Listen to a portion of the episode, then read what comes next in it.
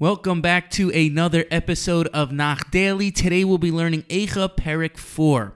It should be noted there is so much history over here with the story of Eicha about the events leading up to the destruction of the Beis Hamikdash and the actual destruction itself.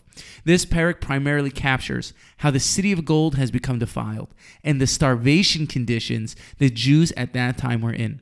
The parak opens with the word Eicha yuam zahav yishne hakesem atov tishtapachena avne kodesh berosh kol chutzos.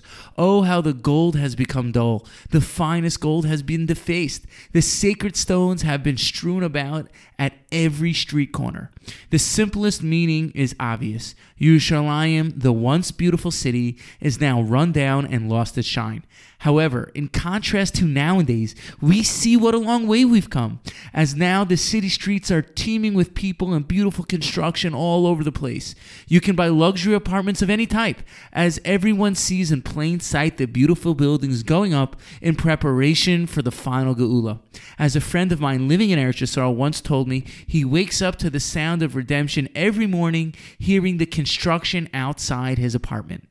Yirmiyah continues to relate how Am Yisrael has been reduced to worse than jackals, how infants are parched with water while little children beg for bread. Even the wealthiest people now scour the garbage for food. The already denigrated nation has become even further denigrated.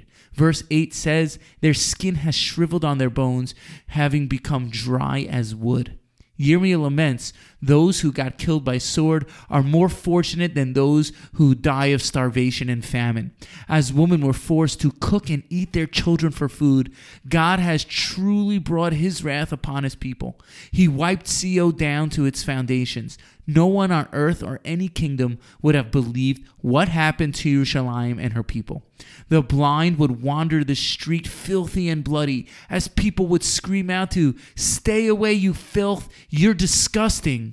In verse 17 until 22, the end of the parak, Yirmiyah laments how the Jewish people turned towards their enemy to save them, but yet they were the one who destroyed Jerusalem. They pursued us swifter than eagles, and we were trapped. Yirmiyah ends with telling Edom, even though you rejoice now, ultimately Hashem is going to make you drink from his cup of wine and you will vomit. In verse 22, Yirmiyah ends with, Hashem will one day uncover your sins. Stay tuned to the next episode of Nach Daily when we'll be finishing Megillas Eicha and be learning Koheles next. Thank you for listening and have a wonderful day.